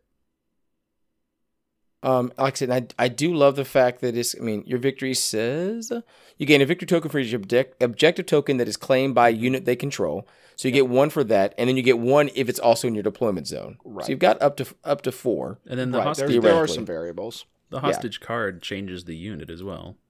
Correct. It does, Increases their Which again- courage and reduces their speed. which I do love. I do And they cannot it. start a melee. And you gain immune to um. Immune enemy fire during round one, I believe is what that says. Uh, there's actually an immune keyword. Is that immune It's, deflect? it's immune enemy effects. Uh, okay. Oh, enemy effects. Yeah. So you're not going to be able to be like force pushed. Uh, you're going to be immune to some of those new like. I can't get choked. Vader, yeah. um, Only for round one. Yes. But still, that's, and that's in order to get them away. Yeah, I mean, Right. Right. As it breaks down. I think As you're going to be immune enemy effects the whole the No, whole sa- time you have a hostage. No, it says round one. Well, we don't know where the period. There could be a whether there's period. period or a comma. Yeah. Oh, I th- I'm pretty sure it's. Yeah. A period, I think but- you're immune to enemy attacks for round one, and if that's a period, you gain immune enemy effects. That's a new line of text. So we'll we'll just have to. It's a wait and see game. Yeah. Yeah. Um, That's fair. Um, But then, so we also get supply drop, which is a great Holy little cow. condition. I'm excited for this. It's and if you've been played Imperial Assault, it works very much like that little battle that little deck does. You can go Mm-hmm. grab a crate, pull something out of the crate, and we see a couple of the cards here. The Grapnel Harpoon gives you a one-time use scale. We're lopping bits off that poor dead game. Yes, yes, we really Yeah, we are. are. What does dead men never Um, die? Stop! It's already dead. It's already dead. It lives in the app now. It does. In the It does. Uh, you get the field scanner, which I think is a great upgrade. Oh my gosh. When I saw I mean- that field scanner. Abs- while defending want against a range attack during the applied dodge and cover step, gain a dodge token. Give it Just- to me now. Exhaust it, tap that bad boy, dodge, nimble, nimble, nimble, nimble. Mm-hmm. Love it. I. We also get a bacta capsule, which I like. Just free action. Treat yourself. Just Treat yourself. Treat yourself. restore mini to a non-droid trooper, range one line of sight. I mean, yeah, it's great. I mean, it's a one-time user, but And then we do have a, a something, a targeting scanner or something like that that we're going to. Which I think is the the opposite of the dodge one. I think it gives you an aim before you shoot. Yeah. I think it That- does. Yeah, That'd be my guess. I believe so. I mean, but then you also have an, another one that we can see is the um, fortified positions, and it works a lot like the skirmish game one. You start placing barricades on the table. Yeah, that, that one's going to be fine. I think Yeah. this will replace a lot of people's clear conditions, to be honest. Yeah, And I would take it over clear positions, but I think it'll be the new vanilla. Yeah. Um, Yeah, I could see maybe the red dice factions taking clear conditions over this, uh, but the white dice factions are totally cutting clear Oh, yeah. conditions for Clear's going fortified into- positions. Oh, More heavy cover? absolutely, Absolutely. yeah. yeah. Um, they, the they do one prevent you from making your box, Ryan. Yeah. Uh, the one deployment we can see is uh, danger close. I love it. And if that is symmetrical, whew, Yeah. I'm, you don't have a lot of space between you and the opponent. You I mean, you've got that range that three band. side there. If if you're playing that short range uh, or melee list, which I tend to play a lot of, danger I- close looks real sexy.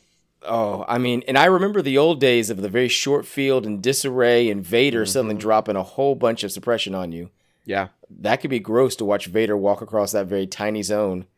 Well, there's still like, ways your opponent there. doesn't have to drop right at that range three from you. Like they can drop in their far corner, and This is true. you can only get you can get closer than normal, but it's still a ways away. But sometimes that's a good risk, though. You put a put a threatening unit right there. oh yeah, I could see putting an ATST right there on that very close bit. oh, any, You're like, anything "Hello, boys." that wants to like move to a position and shoot the rest of the game will love it. So Mhm. all Imperial vehicles, most vehicles. like, yeah, I love that deployment. So, but it, like I said, it's great. I love the minis; they look fantastic. Um, you've got some, uh, are, what what are those Neimoidians? Yeah, man. for the Trade Federation. Yes. Those are your Yep. your boys. Yep. Look we got that. a Neimoidian, we got a Pantoran, some sea mean- mines, some boxes. I, yeah, really, I will say these models look fantastic. yeah, So they do. I'm getting more and more impressed by the things So, that are coming out of. It. Speaking of the models, I don't want to go in and speculate like what payload is going to do, but I do want to ask each of you, with the way that you have your army based, your payload little hovercrafts, what are you putting on them? Ooh. What are you going Um, to hobby on Ah, top? That's a great question. It's a great question. Hmm. But sorry, I'm going to pause here so you have time to think. We can actually see the VIP hostage card. You're you're immune to enemy effects just for round one. Yeah, Oh, okay. that's what Yeah, I said, it- it's somewhere in the article. It's just I didn't- I labeled didn't- I funny. didn't, cl- I didn't click it, so It's just a hyperlink, and so it's just labeled. It's a VIP instead of hostage, and so I didn't somehow when looking through the thing I missed it. So I just saw that thing. That's what I So feel thought, free to but I edit that I didn't- information I backwards. didn't know enough to to say. Yeah. no. that's fine. Yeah. Um. Are you are you gonna have a hovercraft Ben full of like spare droid bits? Where like halfway through the battle, do you need an arm? Do you need a leg? Just just a, A, pushing a around mobile a repair shopping shop. cart full of full of bits, Um. Yes, I think I'm. I think I'm for that. or is it going to be like a couple crates full of lightsabers and it's Grievous's collection? Just wheel I, around the I do love the third party idea of this. I've seen lots of um, uh, the child from the Mandalorians popping up on the internet exactly. as these little tokens. So That's awesome. yeah, the third in party hobby scene is going to be great.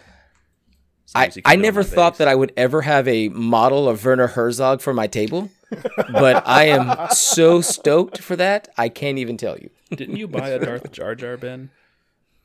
Um, I did buy a Darth Jar Jar. I Oh have that. gosh, why? Haven't, haven't How? gotten to use that I, as your yeah. I've been yet. so busy in, in in November and December, I haven't had time to touch it, but uh, I am super excited for it. Uh, I Uh, gave I him this bought it. idea. I sent it to him, Yeah, and I was like, "You And- need this to be your Dooku." and I would love to say it's because I'm drinking. I don't drink. I mean, it's not that I'm against it. I just don't. I don't do a lot of it. So I bought that fully sober. Yep. Uh, You can only blame yourself and me. I can only blame myself for that. and me. So, s- speaking of new and interesting battle cards, we teased it a little bit on our last episode, and as our Christmas present as the Stabcast to you, Ho ho ho. we we have decided, I guess Life Day present. It's you know you celebrate Yeah, what really. you want, but this is just happens to hopefully, if everything goes according to plan, release on Christmas. We have built a battle deck. Uh, we built these fully cards. armed and operational battle deck. Operation is a strong term. It, It may not be operational. It A exists. fully armed and possibly operational battle deck. It has not been test fired yet. we have not had a chance to play test these. We have not. Uh, we designed these away from each other, kind of in a vacuum, A battle deck. and uh, they're probably not balanced. They're hopefully fun though. So if you guys uh, wa- check the show description, there will be a link to probably a Google Drive where you can download a wonderfully, horribly photoshopped uh, PDF that you can print off that Ben would have made. Listen, I don't have a lot of technical skills in Photoshop, but I'll make it look as nice as I can. Yeah, we'll So- we'll do the best we can. A less than Um, but the- operational or armed battle deck. yes but i will say designing this for me at least was super fun to see what i would what what a good like the design space you can open up for for your battle deck we have each designed a condition a deployment and a objective and i guess we're going to do a quick summary of those for you guys to see if there's something you want to play i would love though the, the best thing you could do for me though is print these out guys play with it uh, send us some photos, and I would love a hypercritical review of how terrible absolutely. it actually Oh, is. Tell us how bad we are. So Please. And I will say, we, we make this joke all the time. When Ryan and I go out to dinner, you know, we're out playing games, we go out to supper, he and I order the same thing. Yeah. So I'll be darned if he didn't send me his things first. And half of it wasn't something I'd already planned. And I was Yep. like, garbage can. Ripped up my own designs, threw them away. Beat him to the punch. Yep. Beat me to the punch. Sometimes I will try to order before Ryan just so he can't do it. So then he has to turn to the server and be like, I'll have what he's having. That's right. That's true. And nobody wants to be in that position. we just have great taste. What can I say? So let's start with our deployments because that's always a basic place to, to get our things started up here. And so here's what I created I entitled it Hemmed In. The blue players will have the range one band on the left and right short edges, just range one from that edge. And then the red player will be in a range one band on either side of the center line from the long edge to the other long edge. So basically, along say the 50 yard line, they'll get range range one on either side. So they'll get you know that foot in the dead center, and then the blue player will be on either side of them. That's cool. And so okay. It's gonna Um, make uh, if you decide to mix and match your Stabcast battle deck and your actual battle cards. Uh, any objective that requires you to drop something in the center will get super spicy for the yes, blue it will.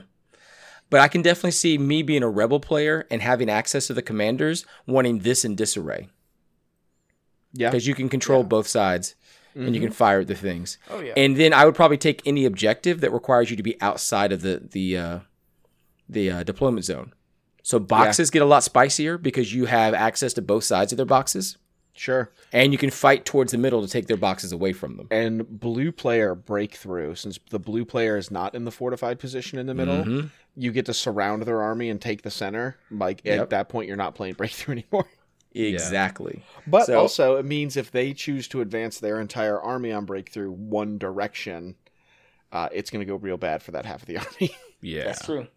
But again, but they're getting harassed from the backside as they're coming in, as, Oh, yeah. as they're out. as So I long mean, as your army's fast enough yeah yeah, exactly.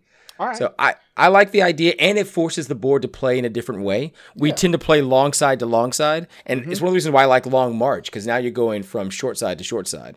sure So I like to play. tim what'd you come up with Um, I I kind of came up with a a different take or spin, kind of on the face-off side of things, on the skirmish side. oh Um, okay cool But for an 800 point game, so not for skirm- for skirmish size. But you know, for face off, for those that aren't familiar, it's the deployment that you s- place it on the middle of your your board edge, and it is a range two bubble, and that is that is your semicircle bubble, I should say, and that's where you deploy your units. Um, and I like that idea, I do, and so I kind of took that uh, for this size and for the way I did it. I think. I think range two would be a little bit too big, and maybe we need to try this out on table to, to iron it out. Um, but so I call mine splinter cells uh, or bubbles. We can call the bubbles. if you wanna Bubbles. call them I like Bubbles. it. Bubbles. Yeah. Bubbles. Exclamation point. Tiny bubbles. Bubbles Gotta- on the map. There it is. Officially Splinter Cells. But anyway, um, but it is range one semicircles. And again, the way I have it set up right now, and I need to probably try this out before we finalize it, but it's having two on each edge, on each board edge, and then one on each side.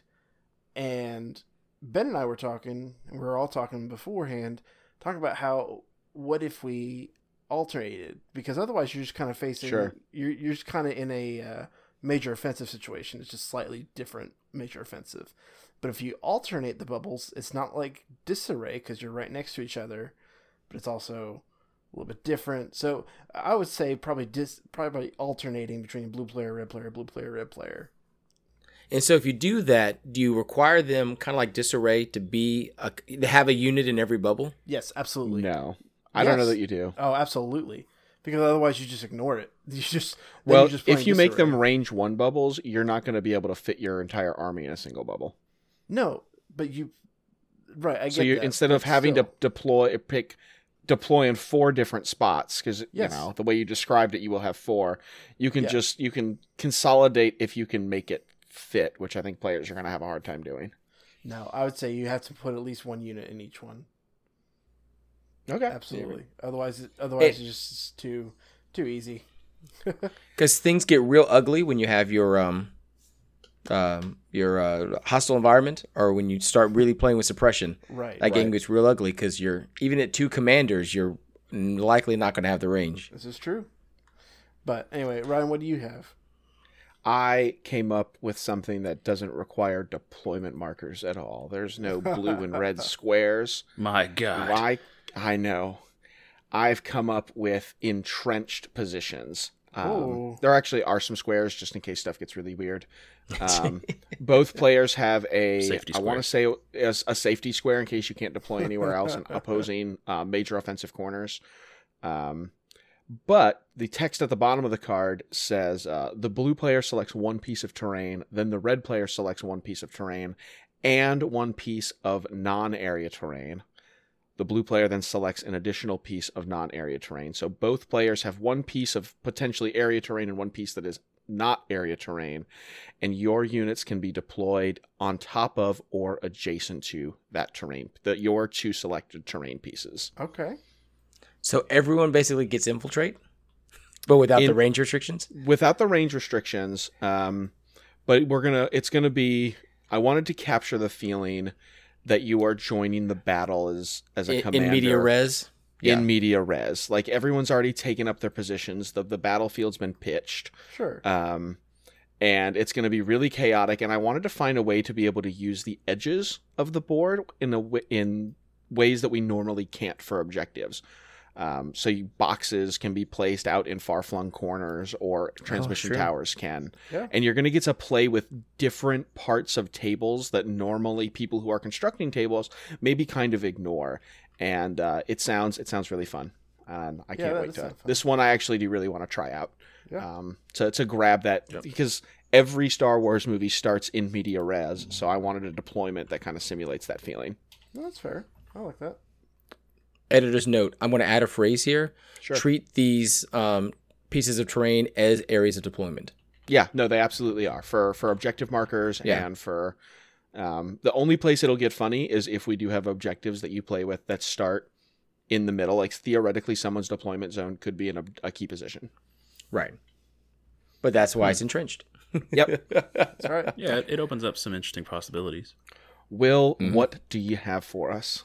Uh, I've named mine after a band I wanted to start in high school, Swaths of Des- Desolation. Yes. Oh, that's yeah. That sounds my like a- a, feelings. late two thousands. Yeah, we just don't understand. Uh, tell us yeah. all about it. Um, it's so I tried to invert something we always have with our deployment cards so far, and that I wanted this to come out in the, you know, in when you're choosing cards, and it flips the board edges. So like blue player chooses his side of the board, his or theirs, sorry. Um but then if this deployment is chosen, red player is deploying on the edge blue player chose. So it, it can really throw a wrench into Yeah. that whole planning you're trying to do. Okay. Uh, the shape of it, it's it's major offensive lengthened, but without the middle bit. Uh, it's so it's It's it's two L's. Yeah. it's Yeah. two L's. it's two L's. You- it's you- pretend you're a filmmaker trying to make the video camera yeah, you with know, screen yeah, with you do the with thing your with your fingers. Right. Uh, it is Okay, range. okay. It's range eight down the long edge. So you've got quite a bit of overlap on the long edge. Yes. Instead of like major offensive or advanced positions where you just meet in the middle. but that's only one up from the edge, so kind of like a battle lines that far. And then on the short edge, you go up four range, right up to range four, and it's two wide. Yeah. So, it's, So yeah, it's it's definitely interesting. I feel like this was major offensive light.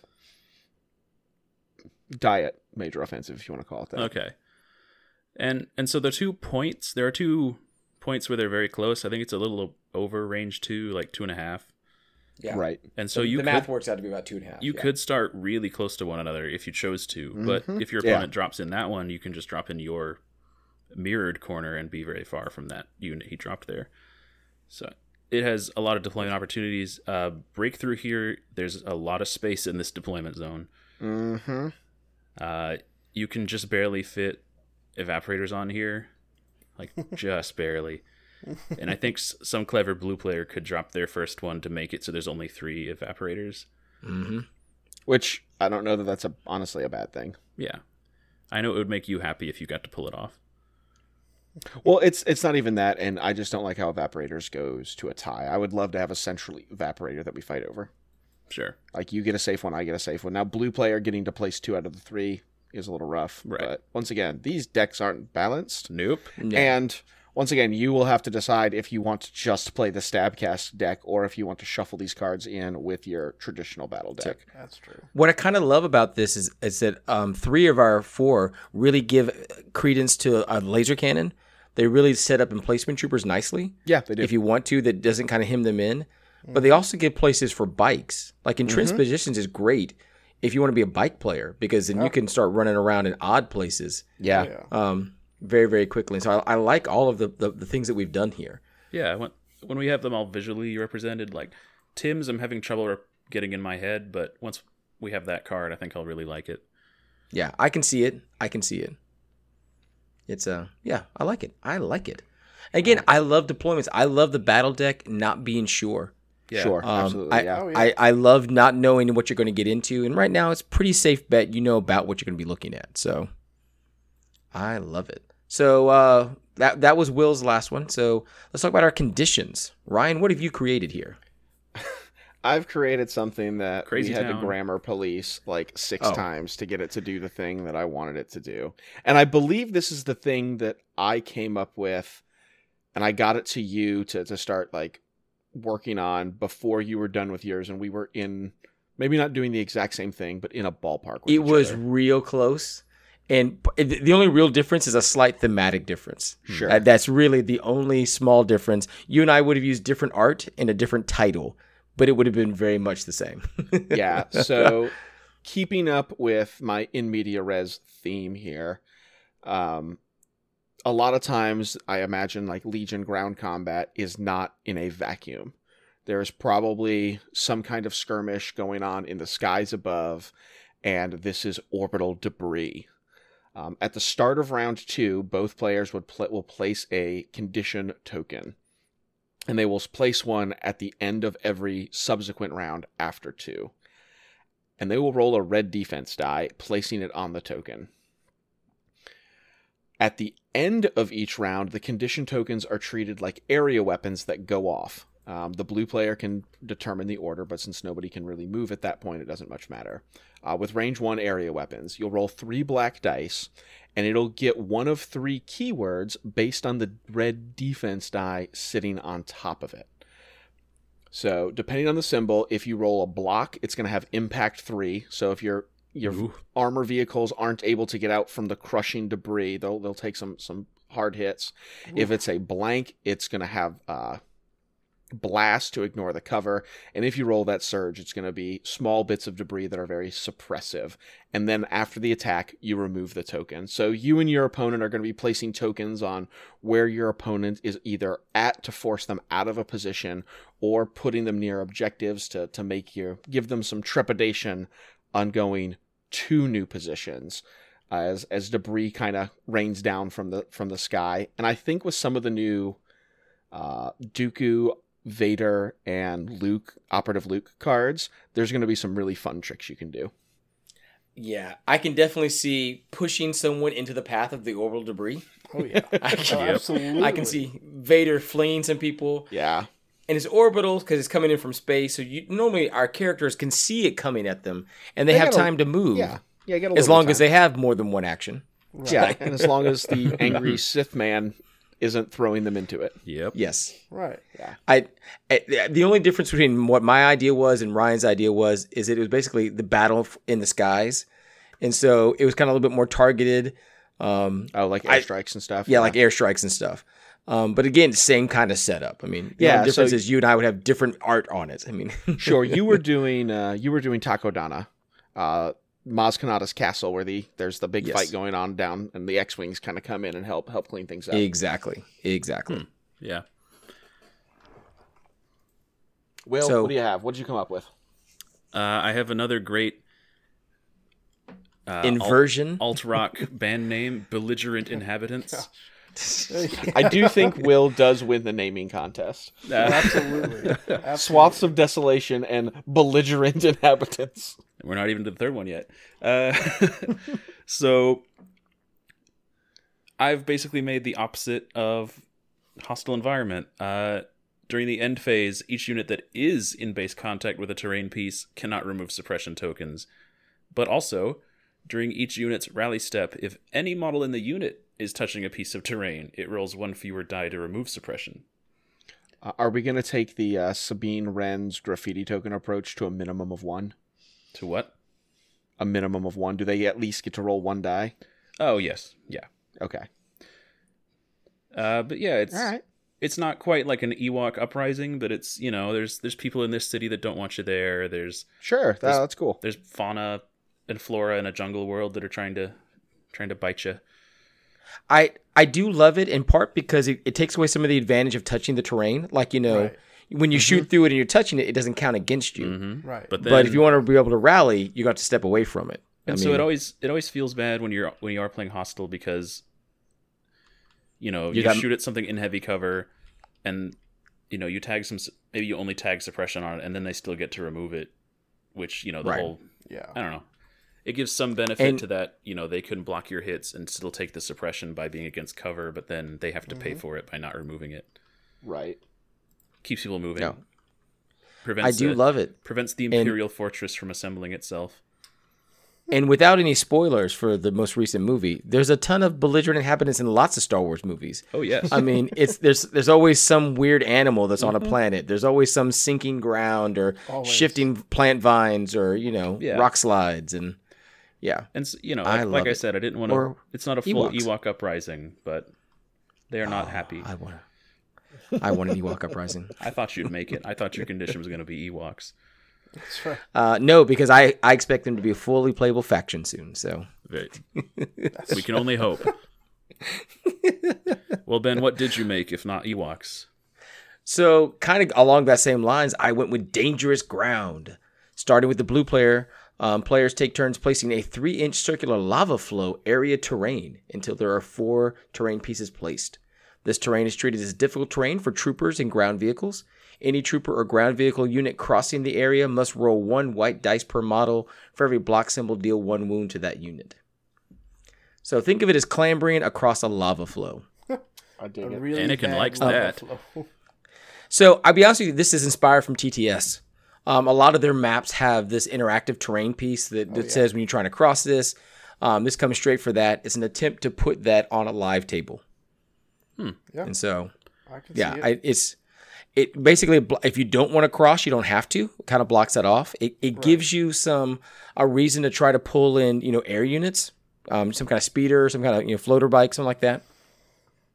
So I can understand. and if we ever get you know um, coming from Imperial Assault, there are jet troopers and things with backpacks. It allows you to jump over things like you know Bo- Boba Fett does really well with this.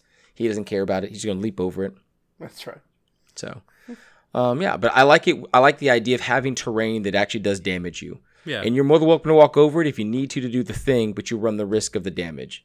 Oh yeah. Um, the only thing I can probably think of is environmental gear probably negates that, but Sure. that's what environmental gear does. So,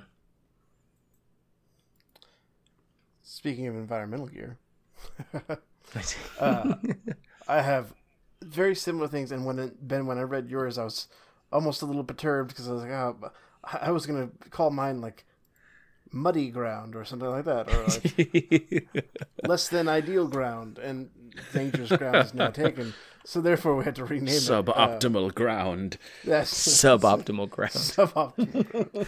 Excellent. I want to play with bubbles and suboptimal ground. Yes. Um, mine is is pretty straightforward because I saw all these are pretty pretty complex, which is good, but it's also nice sometimes just to have a nice easy one in there. So it's not super super duper in depth. There's not a whole lot of of, of exegesis to go on about it. It's all troopers are reduced to speed one unless they have unhindered or environmental gear. Like Oof. that's there you go. Like It's- it's just called downpour. So in my mind, it's rainy, it's muddy. I'm thinking of that uh, planet from Solo where all I was thinking in that too. ditches. Yeah, and just think of how nerdy it is. Like yeah, everybody moves speed one. All trooper units, I should say, are reduced to speed one. They're all Vader. believe that was yeah, exactly. Bond? Yeah. Um, Which Yeah, also kind of makes Membon. sense though when your Yeah. your snow troopers are moving quickly because they have built-in environmental. They gear. came Exactly. prepared. And this does terrify me as a rebel player who like Sure. speed Oh, is my is my Yeah. friend. Um, Yeah. And- I but in every movie, that kind of rain pour would or the, the snow or whatever it may be. I mean, I get it. I like that thematically. yeah. yeah, absolutely. And it's like I said, it's a straightforward one. Nothing, the no frills option if you want a no frills option, but but it also has, but it still has a big impact on you. Um, Right. Yes, I would say it, it definitely does. yeah, no, I agree, Ryan. It's it's definitely more probably geared towards those imperial players, but I think that's okay too. You know, Yeah, no, I Just think like- that's okay too. just like we have regular, uh, real play tested deployments that are mm-hmm. I know. that Yeah. are you know I don't know. Are Better were for they some play te- no. folks. yeah better for some folks than for others. This Original key gonna be- positions was uh, Yeah.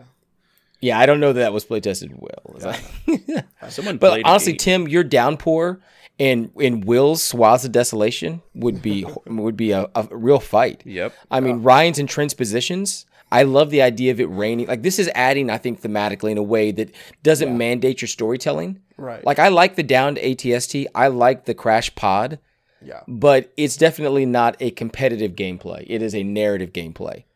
Ah. And so I think I like the, what ours are doing. It's uh, it's allowing you to tell the narrative story while keeping it inside the um the, the Introducing an- competitive play. Introducing an element of that, but not making it the Yeah. center of what's going Right. on. Not It's make it the center. No, definitely. yeah. Exactly. I can understand that. still, we hope a balanced experience, That's Right. more. and we can only hope. We, Well, the best we can do. But let's so all those pieces are fine. The deployments you can work around, you know, the conditions you can work around, but it's how you score points in this game. Because we know points are how you actually win this thing, not blowing up your opponent. That's right. So let's talk about these objectives. Let's. Here, here's what I've come up with. Um, and I don't know if I like the title as well as I thought I was going to. Um, but it's the uh, it's the propaganda war. Each commander gains the following: two actions. Place a propaganda token on a terrain piece, range two beyond any deployment zone. It has three health, cover two, and can be targeted at range one to two or melee. I thought that was a Oh, free that's- action. I thought that was the free action icon. Oh no, typed that's a double action. Ooh. Huh. Yeah. It's going to take all your bits to put up a propaganda war. Okay. Arts Okay. and crafts. Yes. Interesting. Each core unit gains um, one action. If in melee contact, remove a propaganda token. Get up there, rip it down. Um, That's that's interesting because I think uh continue continue. Then I'll then I'll, So, I'll start ranting. I'm sorry. At the brain- you got my at the brain end buzzing. of yeah at the end of round four, two round uh round four and round six. Sorry, somewhere where the, the word "and" went away. At the end of round four and round six, and the end of the game, score one point for each propaganda token you control. no round two. No love for round two. Uh, And I think the problem with round two is I think everyone's going to get to score a free one because you you will you just place it last since I, I'm required to take so much of your um, I I get that, but you still make them burn the turn to do it. That's Because true. where I think this gets interesting is like Leia and Veers and Krennic and to a degree Jin love this. You have to dig them Yeah. out. Vader, Luke, Palp, Grievous, Han. all these commanders that need their actions to go up and do like are more Stuff. active combatants yeah. don't like this at all. I know, which is one of the reasons why I kind of like it because those people don't Yeah. play a propaganda war; they play Sure. a you know shooty shooty bang bang you know stabby war. Yeah, I would, but that's one reason I think you should make it turn and make them spend the At actions end for turn two. Um, Round two. so yeah, even number round. So Round it's and four, it's it's goofy intercept transmissions, yes, but you you get to depl- you get to place the intercept. Yeah, you have to build your is- own cool. transmitter. right, and it's shootable. Like I said, you can blow it up. Like you can shoot the thing if you want to. Yeah, that is cool. Okay. No, I, I dig it. Of of the four that we've built here, I think you, this one is probably my favorite, even even over the one that I built because mine is is bonkers. but well, we haven't there. seen the This others this is yet, cool. Ryan. I know this is this is cool. So I, I was pleased with this one after I had to you know ditch my previous things that because I did have something not quite not quite what Ryan had designed here. I didn't, um, close but enough. it was for it was close enough for the objective. I was like, well, I can't do that. So, and, and when we get to Ryan, we'll we'll talk about it. We'll see we'll see what that is. But uh, so Tim, so that was what I can uh, propaganda war. I love it. Construct the thing, keep it alive as best you can. So then you're trying to defend these tokens you put out there. It does actually help a rebel player because you have more commanders to do to do these double actions. Sure. Sure. It, would- it would actually hurt the CIS, but I'd be honest with you, I don't know if the CIS had a great propaganda campaign. and maybe when we get, you know, Poggle the Lesser, we'll get, you know, the, the, the right places to, to kind of set that up. And But- your, your boy Nute Gunray. Oh yeah, absolutely. Nute Gunray is definitely going to get out there and try to try to fix the thing. So I love it. But I'll be honest with you, I kind of like Tim's too, um, in part because it pulls a little bit from X Wing. So Tim, what have you got? So I, I went back and forth on this, and we definitely went through some revisions and stuff and talking about it because I had a rough idea. Um, so, but what we ended up coming up with was uh, the prototype personal shields is the name of it, and it's basically where each player selects two non-creature core units, which obviously we don't have creature core units right now, but but we're we're future-proof. Soon. proofing our stupid cards. future-proofing our fake our fake cards. It's great. Soon. That's right. Are Uh, Ewoks creature troopers? Ewok- Ewoks are a mistake, but that's different. So anyway, but Wow. each player selects two non-creature core units before deployment that gain a prototype token, and each unit with a claimed token gains Shield Two Recharge One. And so when a unit with the prototype token is killed, the attacking player scores a victory point. So it's if your dude's got a uh, a prototype token and I kill him, I get a victory point. All non-creature core units, or uh, excuse me, all non-creature core troopers gain the ability to claim these shields. And at the end of the game, each token you control is worth one victory point.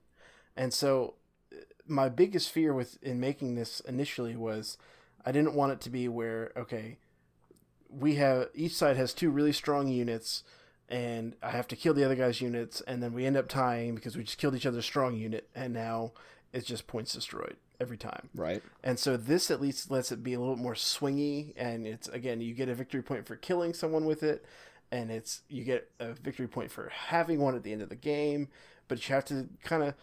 I could definitely see situations where maybe you don't want to pick up that shield token right away.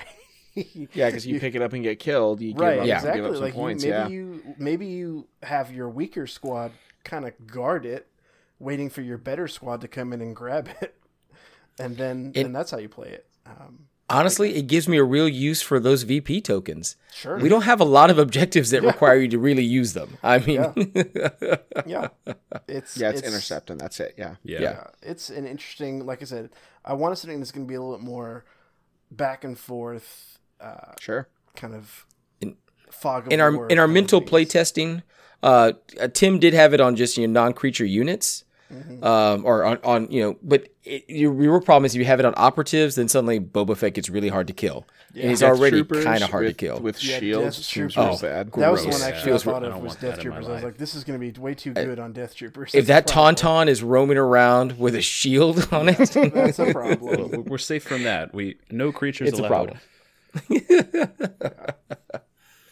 I mean, But yeah, Yeah, absolutely. That's, so that's kind of what I No, had. And I, this one sounds. This one sounds fun. Yeah. Yeah. I think it sounds kind of neat, and not just because I made it, but yeah, because we definitely worked together on that one a little bit. Because I needed some needed some some refining fire. I love the idea of you know being able to kind of beef up that Z6 unit, Sure. or maybe you beef up your medic unit.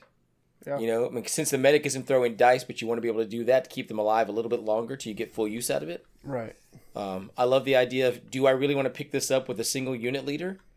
Maybe it keeps him alive a little bit longer. Yeah. But also, it's easier for that guy to die. You gotta So- think about it. You gotta think about it. yeah, I love it. Well, in a similar vein to what Tim's created, I have Tip of the Spear, which, starting with the blue player, each player must choose up to two of their core units. So we're starting off in a similar way. Uh, but then these units must gain either bounty or secret mission. And then to continue that, when allocating the bounty tokens, units nominated this way can choose an opponent's nominated core unit as the target. That's cool. So it's not I just like that. You're not just hunting commanders with the core. You can hunt who they've nominated as their special cores. If I bring Boba Fett, can I pick a uh like a fleet trooper with a bounty option as my bounty for Boba? No. Or just the units? Okay. Well, cores can only cores can go after the core. Gotcha. It. I, I love. I can see the artwork already. It's the 501st. It's Vader's fist. That's right. Yeah. I Yep. mean, absolutely. I love this idea. Uh, and then I have a, a twist at, at the end of the game. Victory, victory tokens for successful bounties and secret mission actions that are held by the chosen units count as two victory points for final That's scoring. cool. That is cool. I like that. because I didn't want the Imperial faction with bounties or you know having an R two D two to throw the scoring way out of whack. Sure. But I you know I also wanted I, don't know, I wanted beefy core units to have a role besides like sit on this point and shoot at the other cores that are trying to get to the point. Yeah. Yeah. Oh yeah. Which No, I it's cool. I dig it. And- I really dig it. And so you And it, it encourages the more core. yeah I mean, It encourages some more core, and the other cool thing that I it does is it lets you play the game that you want to play. hmm I can play my slippery maneuvery game and pick secret mission. Tim can play his shooty bang bang game and pick bount pick bounty. yeah. Mhm. And at Um, first or it you was could do just a mix bounty. and match. Yeah. At first it was just bounty, but then I realized some people would not be able to just flex into that play style. right. right. and so you can and you can have those guys with uh with secret mission get rapid reinforcements I was exactly Just about to drop say in. that. Yeah. Yeah. and then your opponent has to shoot them so they don't score that token at the end of the game Yeah, that's cool. and they don't have the then- the r2 uh he has ways to not get shot at so they don't have that to protect them as much so they're definitely still vulnerable and you make if them that worth play. more points. I mean, I love that you incentivize, you know, tho- those Yeah. two units as well. Mhm. Oh, yeah. So they get what two you're victory points for saying that. is I can put my fleet troopers on a secret mission. You can Absolutely. they can have that All right, intel we're getting thematics. Oh yeah. man, I need some Bothan fleet troopers. Yeah. just so they can die yes, but ben you were already the murder of so many bothans but but they died to bring us this intel. they died to bring this me this chai latte All right. So, I, I will say just to introduce Ryan's next one to get him started on this next one. Yep. we have talked about this a lot. It has shown up in a couple RPGs. Um, we've been watching The Mandalorian, and we were talking about this Gosh. concept. So when I got it, I had to laugh really hard because we've joked about Slowoski can't spell. Uh, as, a, as a Cajun Polish man who grew up in East Tennessee in the mountains, he's never actually seen a book. So it's so I will tell you, it was it was spelled in all sorts of terrible, funny ways, and I laughed real hard. But I love the concept. Yes. So yep. Uh, as a as a game master, I've been GMing Star Wars games for a really long time. One of my favorite encounters I've ever gotten to run when the players told me that they wanted to do a thing, and I gave them all kinds of options of where to go, and I just made one of them up on the spot, thinking surely they will not pick this thing to go investigate when there's he these other wrong. Two really cool wrong. things that could happen. It, Nope. And what I love about you, Ryan, is that you still have that bit of naivete that I you know. think that to yourself, and then we always choose the one Yeah. thing you Yeah, don't think But we're we going haven't to do. crushed that indomitable. They will do what I think is right spirit yet. you can go investigate the mind controlling bugs, the potentially force sensitive droid, or go to the Jawa droid circus. And so now we have the objective Jawa droid circus. Who would? Because that's where we to chose to go. So each player gets uh, two objective tokens that are that are droids, gonk droids, R2s, whatever you want them to be. Um, and they you take turns much like evaporators placing them on the table. Range one outside of deployments range two from each other. Trooper units uh, non-creature trooper units gain program which is a single action when a trooper unit uses the program action they can pick an objective token they are in base contact with and it takes a speed one move or it embarks you can also use program on a vehicle that you control that has a condition or an objective token embarked within it. So you can use your X34s, you can use your Gav tanks to, to play around with this objective. And you're basically trying to pull out of the four droids roaming around the map, you're trying to pull them back to your deployment zones. At the end of the game, you score one point for each token adjacent to a trooper unit leader or embarked on one of your units, and you also score a point for each uh, condition or objective token in your deployment zone. So you can th- you can do a couple funny things score wise. If you can manage to be in base to base with it and in your deployment zone, you can score it for two points. If it's in your opponent's deployment zone and you're next to it, you both get a point, or you guys can both touch it at the same unit since it's not a claim action, and both score for the same droid. Um, and it's, it's the idea is to have all these droids running around the map and they can move as many times as you want. So if you can get clever and daisy chain movements, they can actually move pretty quick. Um, it's I it was one of my favorite RPG encounters, so I had to make an objective card about it. No, I do think love it's it. Wonderful. And, and it works a lot. And, and I do what find it funny is that we started this idea a month ago, and Mm-hmm. then FFG dropped something very similar, which is the hostage situation. Sure, I, and Also I also think it, this may sound like more like payload once we actually Yeah. get the full text on that card. Yeah, that's probably true. I mean, but I but I do like it. I do like the let's push push and pull kind of op, and your objectives there. Um, you don't actually control it, so you can leave it alone. Someone else can push it backwards towards something. Yep. Getting it to your objective zone will be a little bit harder. They're but very slow. Uh, they're very slow, but you can program with multiple units per turn. Mhm. So it feels a little bit like uh, Guild Ball, actually. Like let's pass the ball, pass the ball, pass the ball. Yeah. a little bit, yeah. That's I hadn't thought of that, but a little bit, yeah. but a lot slower. a, a lot slower. But you could have a unit move towards it, get get within base to base contact, program it, move it on. Yeah. Have a unit like you can rather than spend your action shooting or going for cover, you don't have to play the kill game. You can you know you can play the Jawa Droid Circus program game. yeah. I'm i'm i'm super pumped to see how this how this plays out. And guys if you would we would love if you were to, to print these out shuffle them up give them a go and and report back to us on on how this works.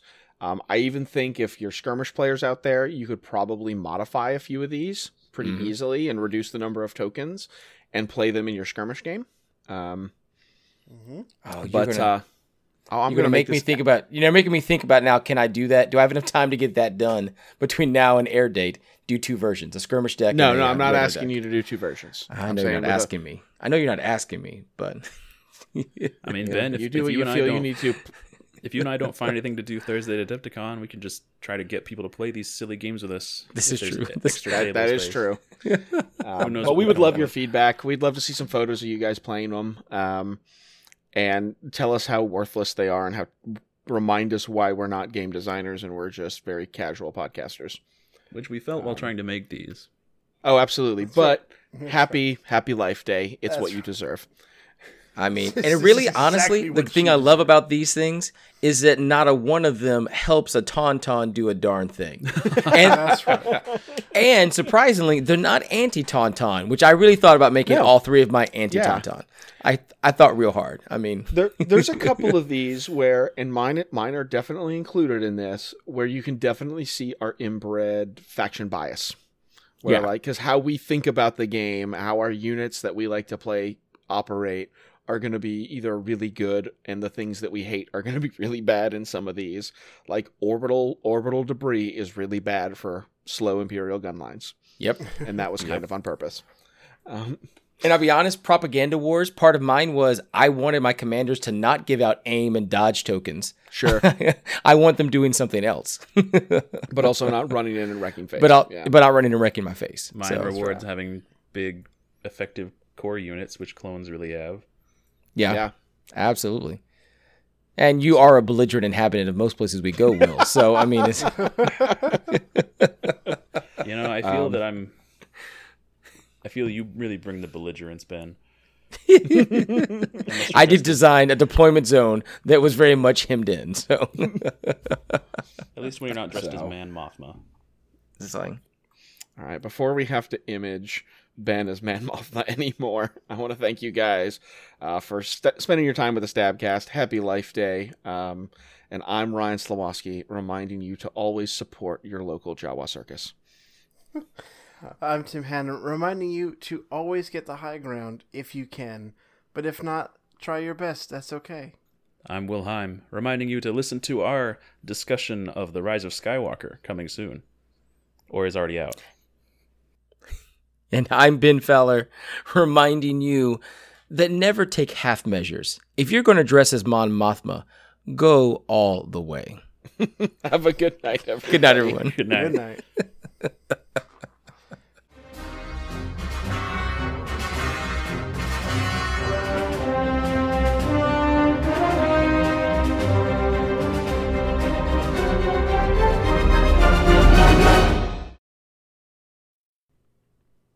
Will, what have you created?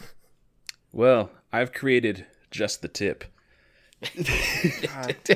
Jesus. I knew that if I typed it, you'd read it. Yep. I knew if I typed Yep. it, you'd read it. It's all about getting that tip wet. Uh, Stop. that one's getting cut. I know. Well, the Getting first cut. one we can, we No, can I'm- It's like I'm the tip, redoing It's getting cut. I'm redoing it. oh, you know, listen, I was a trained mohel once, so you know. I, I don't think I can get away with just, Just a the tip either. Like, I just want Yeah, to that do also that. needs to go. I know. oh no, I wrote that in there earlier. So Uh, let's go back to my old name. Not tip of the No, it was spear. it was still there. You if you had just read tip of the spear and skipped just the tip, it would have been. Yeah. It was even in parentheses, so you didn't have to read I it. know, but I wanted to read it. I wanted it. I wanted this to go. All right. happen. Let's set you back up. Even though I did give you a six second pause and you didn't manage to get to it, but it's fine. Yeah, he did. It's fine. All right, here we go. Here we go. Well, I can just go from the silence if you want. Sure, go ahead.